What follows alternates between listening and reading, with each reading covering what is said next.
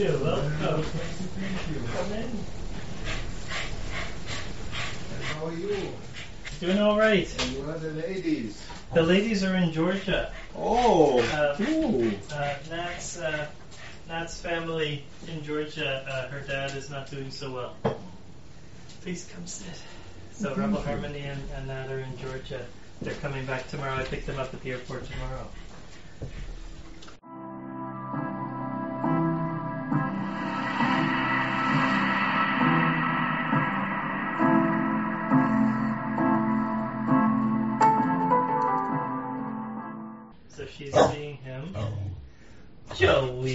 That's Moshe. He's a very friendly man. We have uh, grandchildren. How old are the grandchildren? All they come in, in various uh, versions. So, so Milk, you- milk and sugar, or no? uh, no, no. Good, good, okay. So we're recording. Oh, we are. Yeah. Um, I wanted to get the whole atmosphere of the. I'm making the coffee and and then Jojo going berserk when you enter. So um, I don't want you to feel self conscious about this.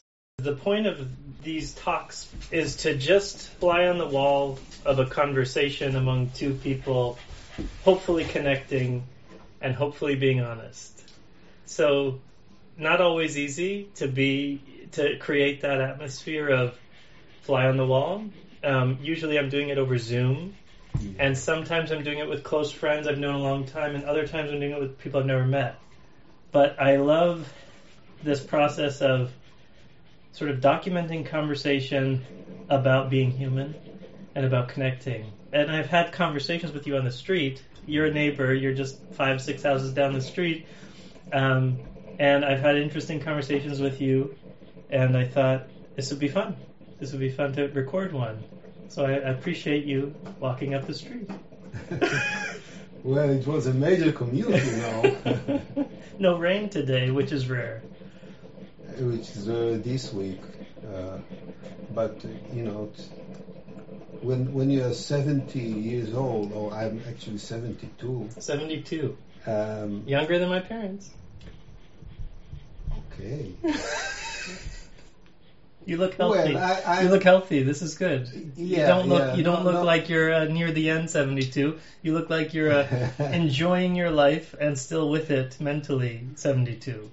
Well, I, I took some uh, references from something called positive psychology, which uh, uh, explains the possibility of choosing happiness and well-being as a as a okay endeavor, as a you know justifiable endeavor.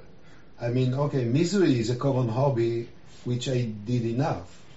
But wanting to be happy is a license that I acquired in my years, and there is a, a methodology for it, and I think I got it. And uh, at this point, it sort of works for me, and I'm good with that. So, uh, if you see, I don't know if you see my biological age, but maybe you see a certain vitality or something that uh, uh, I came to later. I was a sad Jew.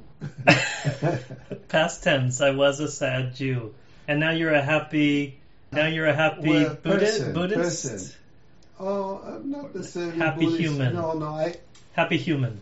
No longer a Jew. The, the Now o- uh, overcame the Jew. No, that sounds horrible. No, I don't mean that. Happy, sad Jew. I'm trying to create the parallel. there is a beautiful story, a beautiful Zen story about the, the gist of it is that we pick up skills along the way. Uh, some people are so excited about their skills that they pick up along the way that they grab onto it and they retain it. Hmm. However, the tools are just like for for a goal. Uh, the story is about a, a barge crossing a river, and and people from one side uh, see happy people across the river, and they want to get there, Hmm. And there are stages in which there are um, uh, like practices and stuff that they learn, uh, how to achieve peace of mind and so forth. And it so happens that uh, many people, when they once they go on the barge, they want to stay on the barge. It's like joining an ashram or order. They say, "Oh, I found it. This is where I want to be." Mm.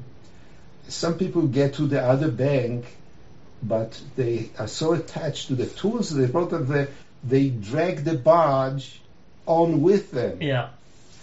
which means they are still carrying an awful burden. Yes. But I think the best thing is once you learn what brought you here, you're free to move on and forget about it. yeah. So maybe Judaism was one stepping stone that, that helped me along the way, but at this point I'm not attached. To the practice, for example, did you do you light candles at Hanukkah, or is that a practice that's a part of your present? Uh, no, pre- No. presently I uh, I only participate in in family events Mhm. uh, and and on rare occasion, yeah, may, maybe once every several years, I will make a point to say that each of us is a little candle, Uh, but all together we can generate a big light or Uh-huh. something like that, or the fact that. Uh, uh, the transition from slavery to to freedom is not a historical story; it's a personal. You know, it's, I, I make a little you take rabbinical interpretation, sure. uh, uh, but it is universal. Yes. Yeah. The best parts of most religions are universal. I would say Okay, the best parts. I I don't know the best parts of of, of religions. I just uh, I guess what I mean is up the crumbs here. Yeah, I, I don't know. I'm I'm no historical scholar of religion, but I would say most religion comes out of general universal kindness, and general universal kindness comes naturally to humans. So it came to various religions in various ways that are simple and universal. That's what I would say. In a very that's a very general. This is a this is a very loving and positive approach. I just heard uh, There's lots of problems with religion. Uh, I'm not- Nietzsche, a Nietzsche. Nietzsche, Mhm. who explained that actually religion was invented by slaves Mm, to make sense of their suffering in this world makes sense by too. having a promise for Yeah. another if if life is Another- completely full of suffering and brutality, it helps to have a, a goal at the end that you get if you're good. yeah the, Right. the only problem with it you have to die first You just have to die first. That's the only problem. Yeah. No, I have a lot of problems with organized religion in general, but I do think the seeds of religion are different than the practice. And I think the seeds of most basically spirituality is is believing in something more than yourself.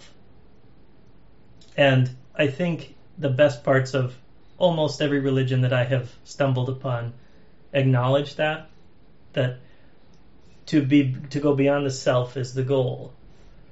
If you stay within the self, it's easy to find suffering. It's easy to find pain, it's easy to find misery as you were saying or to be sad because you're staying within the bounds of what you can, can try and control and what you can uh, gain and what you and you're measuring, you're comparing, you're judging yourself, you're judging others. It's easy if you stay within the self to be materialistic. Uh, it's easy to be egomaniacal. It's it's harder if you acknowledge something bigger than yourself. Even even the fact that it's not raining today is acknowledging something bigger than yourself. You could be religious for the weather. You could be a, a weather maniac who is focused on the weather. But if you're not trying to control the weather and accepting you have no control over the weather, that's bigger than yourself, right? Well, I think that uh, uh, we are part of a greater reality all the way from the atomic level through the molecular level through you know we breathe oxygen we we use nutrients and it's not we don't have to intellectually choose to be a part of of the universe. hmm We are one of the expressions of the universe. It's not. It's not by choice. It's it's a fact. It's not even a. a it's not an idea. Right. It is an absolute reality. hmm Uh, so We are that- molecules. We are atoms. We are carbon.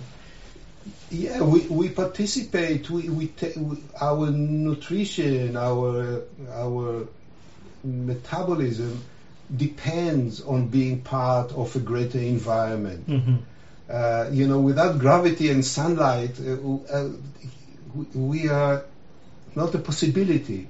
We are only a possibility because the universe is the way it is. Right. So it's not it's not like oh I want to be something of bigger than myself. Not Um, want to be, Not uh, uh, but but acknowledge there is more. Well okay. So in the physics of the or in the material reality of the world, of course there is more. hmm I had a struggle with my given identity. Mm. Uh, in other words, I was not supposed, you know, belonging to the universe was not so relevant. I was supposed to be a part of a national identity, of a religious heritage, of uh, customs and language and everything that flows from the past Mm. and uh, it was supposed to it was by education it was implanted in me as this is who i am Mm. and in a way this is what i believe Mhm. this is how i'm supposed to behave and understand myself and this is my purpose hmm okay with this i had a problem Yeah. Can I ask you a little bit about the biographical details? So, where and when did you grow up, and and do you, what do you know about your parents and how they got to you? okay So maybe starting with your parents' childhood, that you, what you know of. my, my, my father was born in not far from Ukraine in Pinsk, which is eastern Poland, or well, it is a region Belarus. It is Uh-huh. a region that uh, was taken by different governments and different military offenses, uh, right and left. So it doesn't have a national identity so much. But meanwhile, they were Jewish, so so they had their own identity. Yeah. Uh, but uh, as far as uh, where Pinsk is, as far as the history of Eastern Europe, uh, all I can say it was cold and it was uh, superstitious. And one of the reasons to the superstitions was that the pogroms and unpredictable behavior of your neighbors. Mm. They were servants one year and then they were kicking you out of your house the next. Mm. So, so um, there was a belief system, a, a very strong, actually enthusiastic uh, spiritualism, because that was the only, you know, you sit at home, it's very cold, you drink tea, and you speculate Yeah. about better times. hmm And, and of course, you complain a lot about what's going on. What year did? What year was he born? Your dad. I think th- uh, at that time documentation was vague, but uh, uh, I think uh, either before or in the middle of the First World War, 14 or Nineteen between fourteen 14 fifteen. and 17, yeah, Yeah. something like that. You were born in 1940. 51. You see, I'm actually younger than what you think. Oh, 1951. I was born. 1951. Okay. I was born two years after the state of Israel proclaimed independence. Okay. And your mother was also from Poland, or no? My mother was from western Poland uh, in a region that was Germanic. So she learned, you know, fancy hand, handwriting like cursive penmanship. And, and she had uh, all the hopes of uh, the progressive ideas of, of Germany Mm. uh, and the art and music and all. And for her, what happened in the late 30s was the, the deepest crisis possible. Mhm. And it was so for many, but for her, she was a hopeful. Did they escape the Nazis? I think that in 38 they were allowed a few trains from Western Poland were allowed to travel through Germany Mm. As long as they don't exit the train. Wow.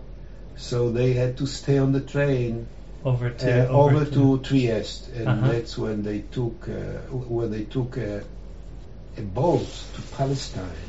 And, and so, right, quite a story. Slovenia, Trieste, Pardon? Trieste, Slo- Slovenia. No, no, Trieste Is it is the capital? Italy. Trieste It is the northern tip of Italy. It is a, it is a, a little port. Yeah, yeah. Not Slovenia, but it's right on that Mediterranean edge near where, where the Mediterranean gets choppy with the different countries up at the top. Um, yeah.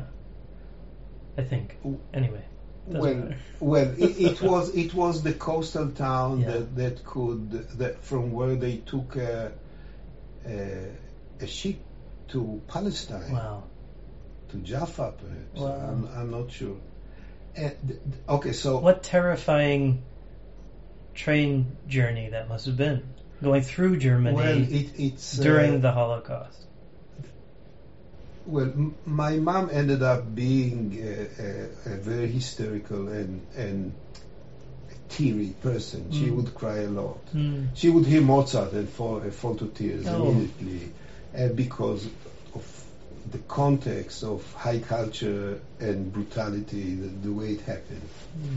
Uh, but uh, there is another effect of traveling through Germany is that for the rest of her life, she always had a, a large purse with documents. Mm. She had not only her own, uh, you know, ID, uh, she had health documents. She had documents about the children, about bank documents, about uh, because in Germany, the first thing that any person stopped was sh- give, show me your documents, who, Mm. who you are, what, what's up with you. Mm. And not having documents was uh, immediately you are being jailed, you're being pulled off the bus, train, what have you, and being shipped to uh, a place where they will try to figure out who you are and what you're doing there. Yeah.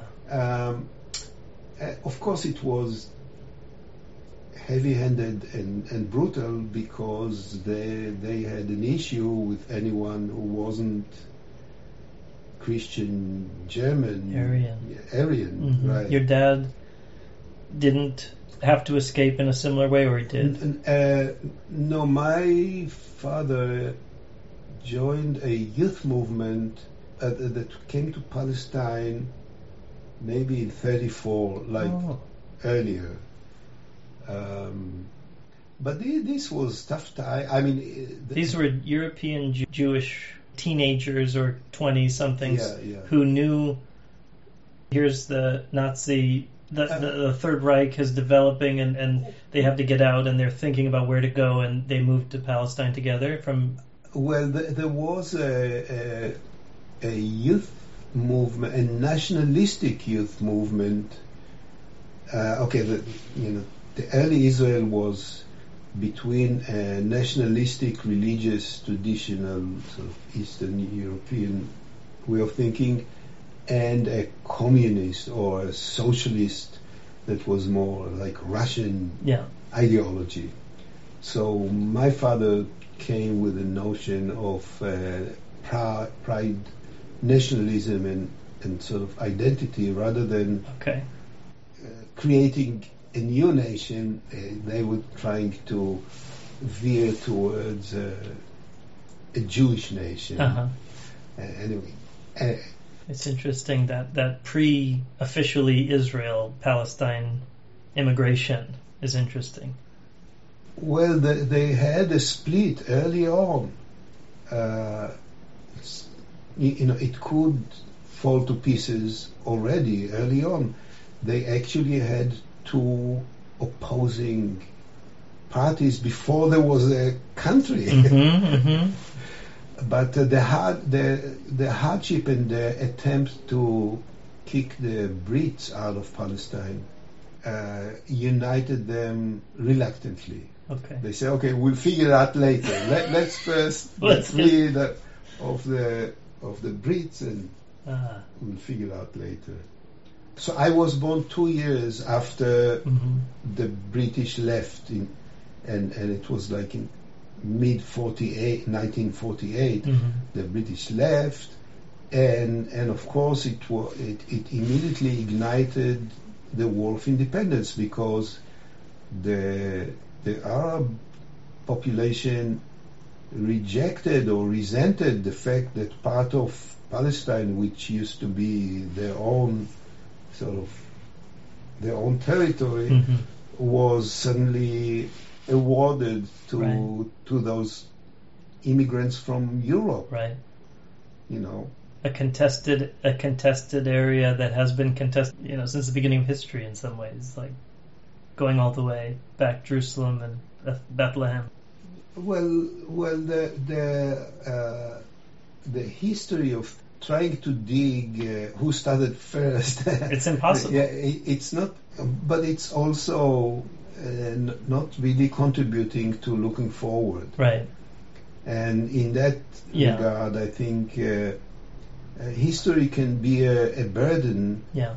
Uh, in emotionally, for many people, it's a burden. When, when you get to, to my age, forgetting is very helpful because it, it terrorizes me to think I would I would remember the details of everything and particularly the bad things that that happened to me or around me as I was growing up. If I had a very vivid memory of all of that, I wouldn't be able to move, you know. Be paralyzed with all of that. Sure. Yeah.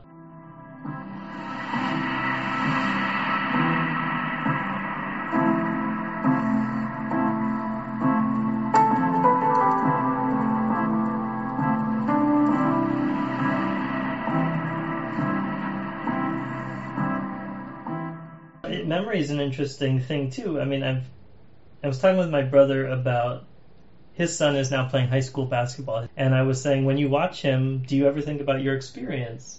My brother was a very good high school tennis player, but he was not a very good high school basketball player. He played uh, for three years in high school, uh, but he was, you know, average. He was not very tall, and he was not hyper athletic. He was a great tennis player, but basketball not great. So he said, you know, I didn't, I don't think about it when I'm watching my son. His and I'm thinking his memories of it, you know, maybe weren't great. They weren't like happy.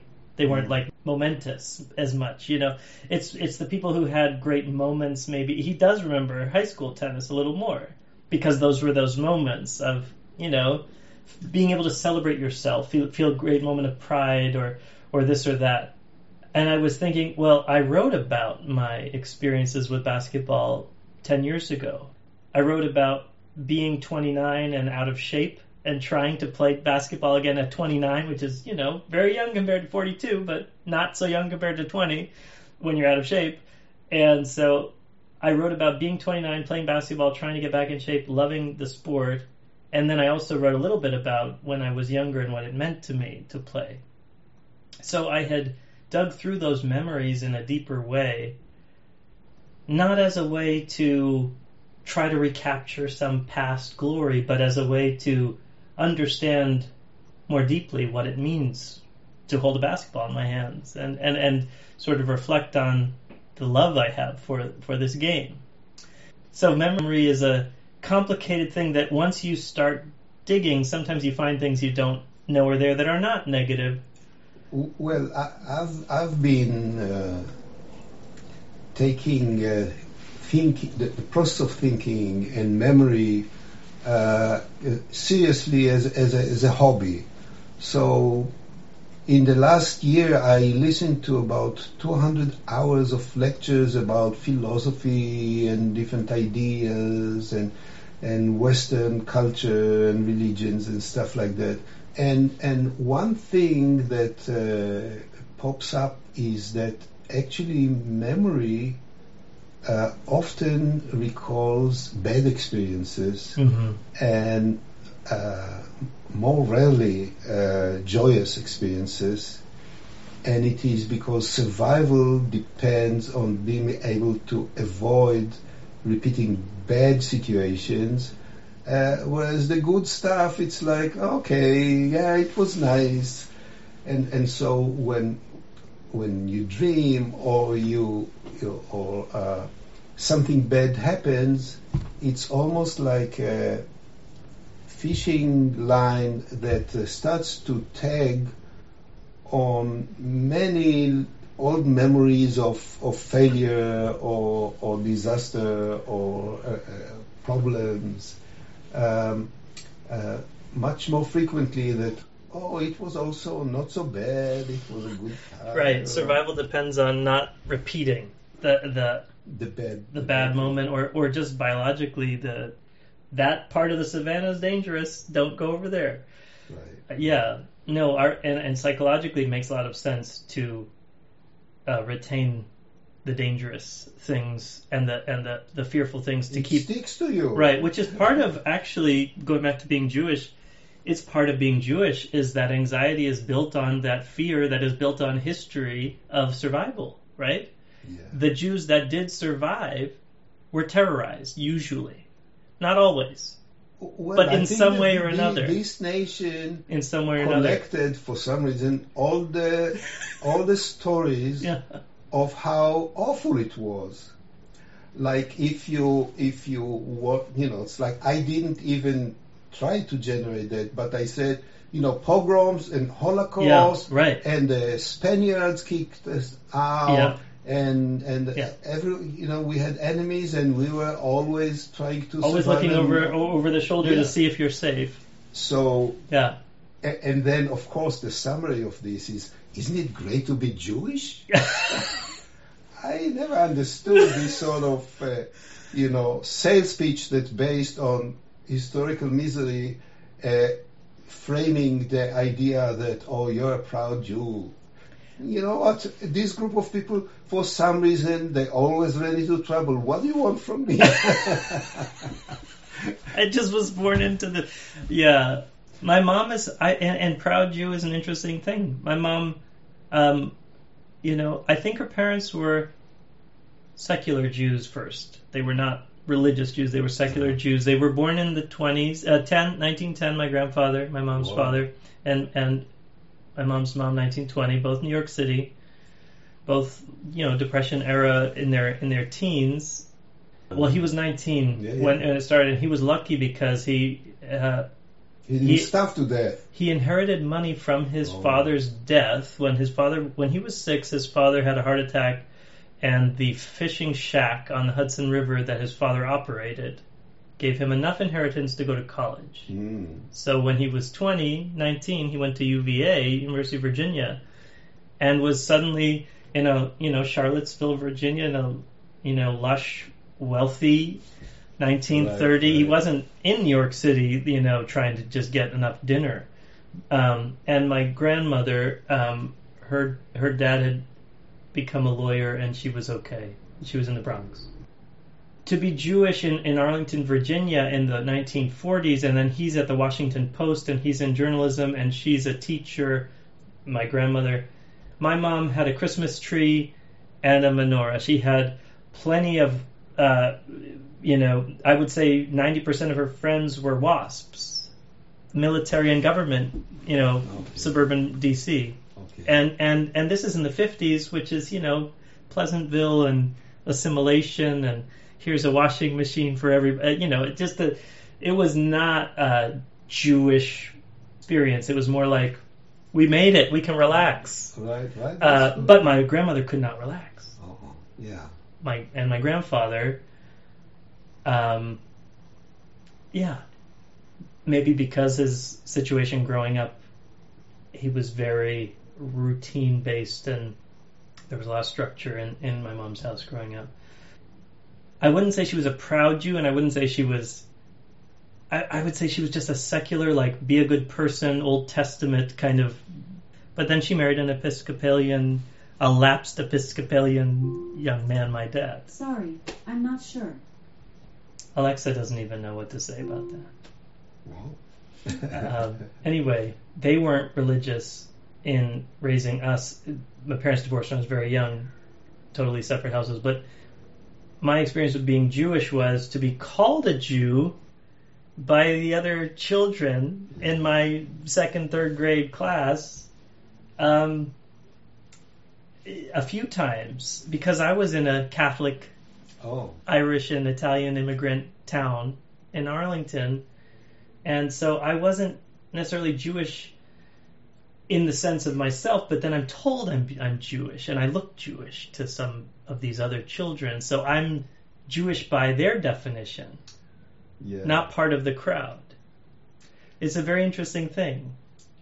My, my identity with, with, with religion, I, I don't have a lot of religious background, but I have a sense of identity. To to to a degree, at this point in your life, you determine your identity. Right. It's no longer what uh, the circumstances handed you. Right. It is you choose your identity, Yeah. and and in that way, uh, history is a is a reference, but it's not really. Uh, you know, stapled to your forehead. It is. It is. You, you have the yes. uh, but, but but you earn it. But it's. Uh, I think that uh, many people uh, are so deeply imprinted with uh, the identity that their community loaded them with that they don't have the freedom to to doubt it. They just act it as a sort of that's who I am. It's it's a given. It's a given Yeah. And and uh, it, to me it is it is very sad uh, that that uh, people that that so many people uh, don't get to the point where they can look at the given identity and and choose what of it they want to embrace and what they don't. It's it is sad because by defining yourself, you can grow Right. and you can question and learn and not just kind of sleepwalk. Well, um, I heard a, a very interesting. I, I am listening to a guy called Yuval Noah Harari. I've heard of the book He is, he is, yeah, he, he is, he's an author. He's a published, Harari. yeah, Yuval Noah Harari, Right. Yuval Harari, and he makes many, many TED talks. Yeah. many- One of the ideas uh, that uh, that he presented in a, in a ever so direct and simple language uh, is the idea of suffering. What is suffering? So suffering is a mix of memory and imagination. In other words, people recall said things and they project it to the future, and this is suffering. And there is a big difference between physical pain, which is a neurological thing, hmm and between suffering, which is a, a cognitive event. And uh, in, in many ways, it is significant to separate pain from suffering. And Physical pain from the complex. From the agony of projecting, oh, it's going to be bad. Right. Um, psychological pain. psychological pain or, or there's another difference between pain and suffering. Pain is contemporary. You feel it and then you don't feel it or you feel more pain or Mhm, something. mhm. It's but it is a neurological something that happens in the body. It, it is a biochemical event. It is uh, suffering is spreading time Right. it's like uh, suddenly there is a, a black cloud on the horizon and suddenly you are afraid or anxious or become stressed preparing to a calamity approaching Yeah. and the thing is that usually it's it's speculation hmm yeah and so just to jump back to the idea of happiness Yeah. um, the focus of suffering is a common hobby, even in the American culture. hmm And I think that many people are, are again, they are, they are sad and depressed and, and fearful uh, because of emotional, intellectual suffering. hmm They say, if this and this happened, it's going to be awful. hmm But you know, it can happen differently. We Right. don't know the future. Right, right. So, so Yeah. why, why a priori invent that it's going to be awful and we and- get ahead of ourselves. We build problems that don't exist. We create an environment in which we will have a negative experience by creating it before it exists. Right, right. Yeah. in, in some cases it's a self-fulfilling prophecy Sure. as well. Sure. But there is something that happens right away, up front, which is the biochemistry of stress is taxing the body. In other yes. words, yes. you invent a, a, a future calamity and you already your biochemistry starts to tilt. You don't sleep well. You don't sleep You well. drink too much coffee the next day, etc. You get it- agitated.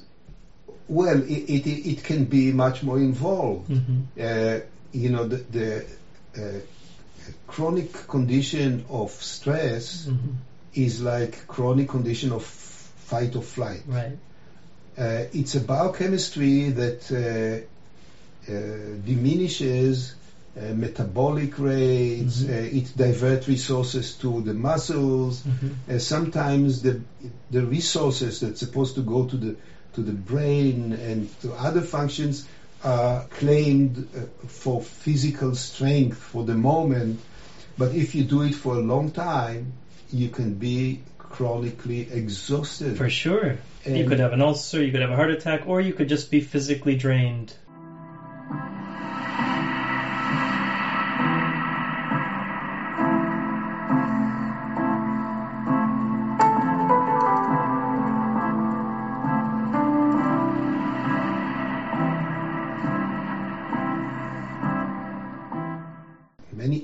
Are a result of uh, chronic stress. hmm Yeah.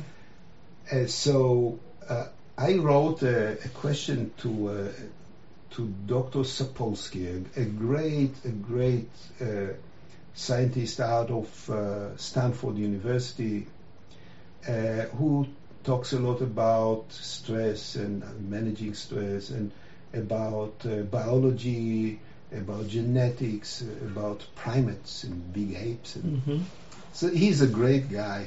Anyway, I sent him a question. I said, if stress can be chronic, can happiness be chronic? And he said, I don't see why not. In other words, if if you figure out a, a mental discipline to avoid suffering, particularly speculative suffering, uh, like like what would happen if Trump would become president? Sure. Oh, let, Yeah. let's- Yeah. Some people get in, knot Yeah. in their stomach from that, and they start suffering, and it, the jury is out, let's say. But no, I would say it's not going to happen. Okay, I'm going to say that. Uh, and in fact, uh, optimism and pessimism are wrong in the same to the same magnitude. So might as well be wrong optimistically. Why be always wrong pessimistically? Yeah, I, I, sure, sure. The power of positive thinking and the power of staying present rather than going ahead to a negative scenario and worrying, worrying about And the no- things that are beyond you you. Can I can I divert the conversation back to you? If you When wish so. when did you get from Israel to the United States? How old were you? Okie dokie. Okay. Um, And if the sun's in your eye, I can. no, no, it's it's pleasant. Um, uh, I was released from military service uh, about eight months before Yom Kippur War, 1973. Um, the thing that when you're released from service, your paperwork travels from your original unit to some central processing bureaucratic protocol, uh, and uh, and for the time being, you don't have an assignment unit. You, you don't. You just you are in waiting. But Yom Kippur War happened, and my paperwork was nowhere. I didn't have a unit. Okay. So I went to the recruitment center with uh, whatever uniform I had, with my kit, you know, it's like really good to go, along with hundreds of, of uh, ex-soldiers that came because they want to be sent back to their units. It's not I, I felt an obligation. It's not I, I really had no enthusiasm for war, but I knew the people in my unit, and I figured if I can help, I should. Uh, it was scary, some scary days when the Egyptian army crossed the Suez Canal and advanced significantly into the Sinai Peninsula. Anyway, this war was actually a short war, and suddenly I was uh, relieved from that obligation, and uh, it was, and, and I met a, a guy who came from New York to try to to join, Join the, the- the, fight. Uh-huh. whatever. So he, he uh, convinced me that it will be a worthwhile experience for me to go to New York. And uh, so uh, maybe at 74, I came to New York. I was ex uh, soldier. I was uh, 23. clueless. I was 23. I mean, of course, it's just high school education at best Yeah. because I wasn't a good student. Uh, Um, and uh, I was uh, full of myself and I could do anything. I knew and understood everything. At the same time, I was very naive and, and rather ignorant in many ways. So, so my self-esteem and the reality didn't didn't manage at all. okay. Uh, okay, so uh, so here I am in New York, and uh, my friend uh, ho- hosted me in his studio apartment in New York, but uh, it got you know I, I needed to find alternatives, Uh-huh. uh, and and so I ran. Th- There were many Jews and Israelis that eventually it's like a network that that uh, existed sort of. Uh, uh, and and and so you meet people and all that. And I met this uh, very cute uh, woman and uh, oh, she, I don't know, lady, young lady. I, I don't know what's the proper Young word lady's for good. It. Yeah, yeah. Uh-huh. And uh, she uh, completed or she finished her education in Columbia University in Upper Manhattan, and she resided in a, a Windermere Hotel, which was actually dormitories that uh, uh, backed up uh, students for Columbia University, but it was after the her, her graduation, so she needed to evacuate. So, okay. so she was a nomad. Uh, when I was a nomad, we were nomads together. And this We- is the hippie. This is 73. uh, 73 or 74, like some Yeah. somewhere about that. And uh, so yeah, we, we clung to each other and we started to to uh, figure out where we're gonna sleep the night. You know, Uh-huh. it's it was it was New York is not like a, a, a very open door sort of culture, uh, but we did we we travel we stay a couple of nights at this friend. You, uh, You were couch surfing. we were couch surfing and uh, and in sometimes uh, squatting The- this was Yeah. like you know like uh, in in a in a vacant building Yeah. uh, you had no. You had no money. I had Just a little money. just a little And money you, and you were like, am I going to work? Am I going to go to school? What am I going to do? well on tourist visa even even those options are very very limited hmm In your Uh, mind, you were thinking, I'm going back to Israel in a few months. no No. no in my mind I don't want to go to Israel Okay. In my Ever. mind, I'm going to figure out how to live in the United States. yes Okay. yes, And here's this cute Yeah. young woman, and now we're going to figure it out.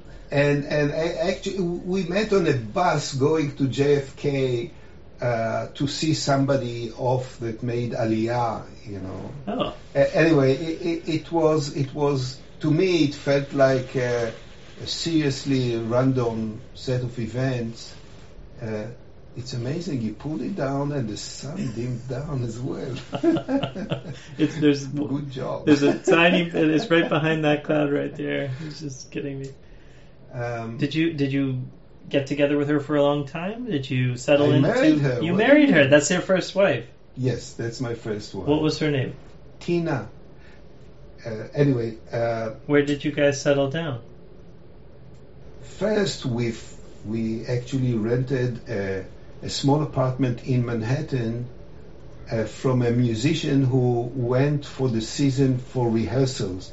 He went with his orchestra to some place, uh, maybe Florida, I, I'm not sure, uh, for a rehearsal season. Uh, and and the, the little apartment, he had 14 cats there, and it was smelling rather awful.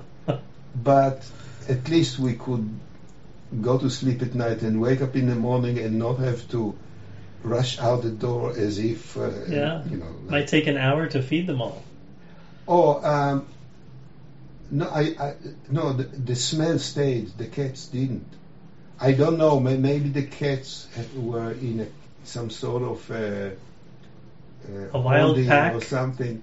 No, no, no, no, no. He he took care of the cats elsewhere. I don't Oh. know. Maybe it was a kennel, kennel for cats. I, I don't, sure. Who knows what happened with Who those cats? Who knows what happened with those cats? But the house Okay. had not only the smell but the hair. Oh yeah, the fur was everywhere. He- yeah, yeah, and, and he, he was a loner musician. I think a, a bassoon player. Bassoon. Yeah, like like really a guy that hums himself in the alone in his room, like Oh, kind God. of guy. anyway, so but but How long were you married? Nineteen years. And you were in New York? No. No. Okay, no. From New York, after that short uh, lease was out, we drove to Boston Okay. and we lived in Somerville, Yeah. or at the time was called Slummerville, Okay. because it, was a, a cheap uh, available, but it was walking distance from Harvard Square. Sure. So I grew up near there. I grew up in Arlington, Mass. Okay, okay but that, that was a nice place. no, Somerville was. Uh, Somerville has changed a lot in in all that time. I'm, I know it wasn't. I know it. was Yeah, Slummerville. Okay, um, that's where you were living for a little bit. that we yeah at that point we actually told Tina's mom that we are together Okay. because of her Jewishness we she didn't she was not supposed to know that her daughter is in an intimate relationship Mm. so it was like uh, who will pick up the phone we don't know who it is it was it was contentious it was a You got introduced to the family. Yes, And and then you got married. and, and and we felt at that point that we were getting married. Mm. Uh, but Tina's uh, mom, uh, after checking my uh, vi- economic viability, she was a very pragmatic woman, if if not a nasty one. Uh, she realized that behind the big smile and the can-do attitude, I didn't have any, you know, Medical or legal degree. I did, right, right, medical or legal degree. Mhm. So, and her daughter was supposed to marry a, a, a Jew with uh, solid finance. Mhm. So I wasn't one of those. So the only thing she could do, she she uh, put on a, a year timeline before we can get married. Mm. And and of course, it's not that we would elope or do anything like that. There was no rush. We were, we were together, and we will figure out how to how to manage. Mm. Uh, eventually, we got uh, married, and uh, to to just Fast forward a little- bit. Fast forward a little bit. Nineteen We years. moved back to Israel at maybe seventy six Hmm. or, or so. Mhm. and uh, we tried to build up our life in Israel, and then uh, we had our first daughter, and uh, I got some more education in industrial design. And I started teaching in art academy in Jerusalem, industrial design, uh, Mhm. uh, different courses. But I was a outside lecturer. For me to become faculty, I needed a master's degree, and meanwhile we had a medical challenge with our son Mm. and uh, surgeries in Israel uh, didn't succeed in solving that problem. I'm sorry. What was going on? Uh, it was uh, uh, reflux in the urethras. Mm. Uh, it is when the bladder uh, can uh, push the urine back Mm. towards the kidneys uh, through the pipes that called urethras. Mm. Going the wrong direction. Yeah, the wrong direction. When it's healthy, there is a check valve sort of thing that the urine can only come from the kidneys into the uh, into the bladder Mhm. and cannot flow back. Right.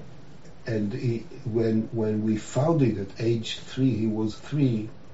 Uh, his urethras were already wider than necessary because of the back pressure. Mm. Um, anyway, so he, he had a couple of, of surgeries in Israel that, that a reimplantation of the urethras didn't work. And we were desperate and he had to take regular medication that was quite disgusting, uh, like a, a like a liquid, a pink liquid that didn't smell good. And, she, Mm. and, he- and and he resisted it. I mean, of course, uh, why he, he had to take it. So he, so it was a struggle. Anyway, Was he okay? y- yes, yes, Good, yes. good. I'll tell you how it was. Okay. we came uh, in uh, 19, 1990 or n- 1991. We came back to the States. I was hoping to get a master's degree, and we were hoping to take care of his uh, medical situation. Uh, jumping forward, a, a wonderful doctor in Children's Hospital in Oakland uh, succeeded in reimplanting one urethra in a, in a way that worked. Anyway, so one kidney is working and one kidney, he has only one kidney. Mm. Uh, but but he is well, and the capacity of the kidney is determined by the physiological needs. So actually, it's a large kidney with twice the capacity of of a regular kidney. Okay. Uh, it's that's all there is to it. Mm.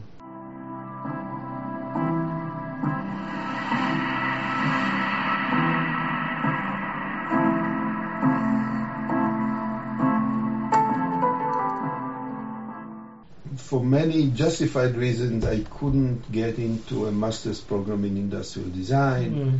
and I started to take handyman projects, Mhm. and we lived in Albany, and and uh, the kids went to Albany elementary school and high school and all, Mhm. and and but uh, when I was picking my kids from a preschool in uh, Albany, I ran into this woman who really I, I was so attracted to her. She was very pretty and very, very, very nice. And and she was happy to see me and we became friends.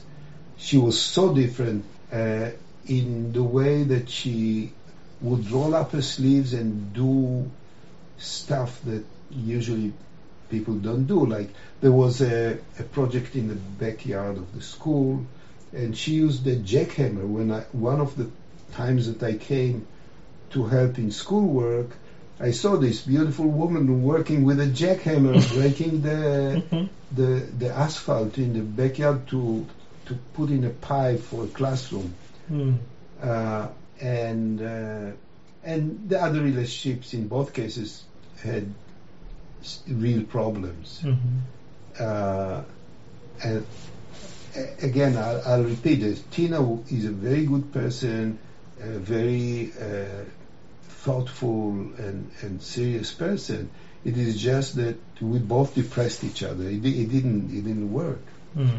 And uh, with uh, this woman, who is my wife now, about 30 years later, um, it it was a whole other dynamic, and uh, eventually we got very close to each other. Eventually we moved together. Eventually, we, so with all the, you know, retrospectively, one one thing, I cannot really say that it damaged the children more than it helped them. You know, because instead of having depressed people, dysfunctional, and all that, it ended up I became much happier person Mhm. already then hmm and much more proactive and more successful in many ways. Mm. How old were the children when you divorced? Uh, by the time we moved together, I think that uh, oh okay okay we we have several children okay. So I guess it was uh, Mickey and Francesca, the little kids of our family, where we met. Our uh, older daughters were already in second grade or something. They were six or seven. You know, again, I you know some people. It doesn't. uh, it doesn't have to be exact age. Yeah. I don't count on my memory, and it's fine for me to not remember shop details Right. like that. And you know, some people are much better than that, and and maybe they can correct me all in good time. But The personal biography details are not so. They don't have to be so exact. Yeah. I just tend. I just tend to ask, thinking about how old they were and and thinking about you and becoming happier in your new, your second marriage. Yeah. It, I grew up without knowing my parents at all in the same house, and um, my mom never remarried, and my dad did remarry when I was six, and then got divorced when I was thirteen. So he had a second marriage from the time I was six to thirteen. That when we saw him, we'd see Patty, his second wife. Um, my mom never had anyone living with us. It was my brother and, and me and my mom in in my main house growing up. And I, you know, I didn't know anything else. My brother was five, I was one when they divorced. yeah, But it is the combination of wanting to be there for your child and the combination of uh, needing it, needing a healthy dynamic and a positive environment for your child. You can't always have both, I guess. You can't always have both the great relationship and be there every well, day. uh, looking at it from uh, a greater distance, uh, to me, the fact that there is so much diversity in in the way people are, in their histories, in the fact that we have separate faces. I mean, distinctly different faces is is only one expression of endless diversity in uh, in the life experience. Like we live in the same universe in the same time, but you live a different life than me. Hmm and and this uh, difference a- and every person have their own challenge that is unique to them. First of all i find it amazing. I find it amazing that the universe that has regular laws like inertia and gravity and and the laws of chemistry and all that can produce such diversity it is to me it's like uh, it, it's astonishing. No one would go in the street and suddenly see a person exactly like them walking in the other direction. It, it's we know that that we are different, hmm and so you experience the life that was given to you as so-called. That's how it is, you know. Mhm. You accepted that. I grew up with my hysterical mother that cried every day, and that was how it was. And and I forged a personality of self-sufficiency because she was dysfunctional, and this is who I am. You know, it, it was my survival strategy then, and there was no reason to suddenly become very dependent. It was sort of, and and I stayed. Uh, I I kept going in the same direction. Um, Through your first marriage, you kept going in that direction of self sufficiency and help everyone else, and but then. Oh, it, it took me a long while to admit that my attachment to my wife now, uh, that I actually need her. Uh, it's technically I still don't need anyone. I can do everything that I need to do by myself for, for myself. For all I know, I mean, I never got to a, a very helpless uh, situation, uh, and you know, just like to highlight there, I can tell you that uh, as exciting as it might sound, I never succeeded in, in being getting intoxicated like smoking or, or, or drinking or doing any drugs or anything like that because as my daughter said, I'm a control freak. I need to stay present and aware of my circumstances and it is because I'm afraid of helplessness. Mm-hmm. And so why am I afraid of helplessness? Because my mom was so helpless. Understand. So it is uh, the outcome of my personal history, and and you know, in a way, formal education and and broad indoctrination is a continuous attack on the idea that you are unique, one of a kind in in forever. You are one of a kind person, and for you to explore your experience, you don't need to to be told who you are and what you believe and and how to think. But that's how society works.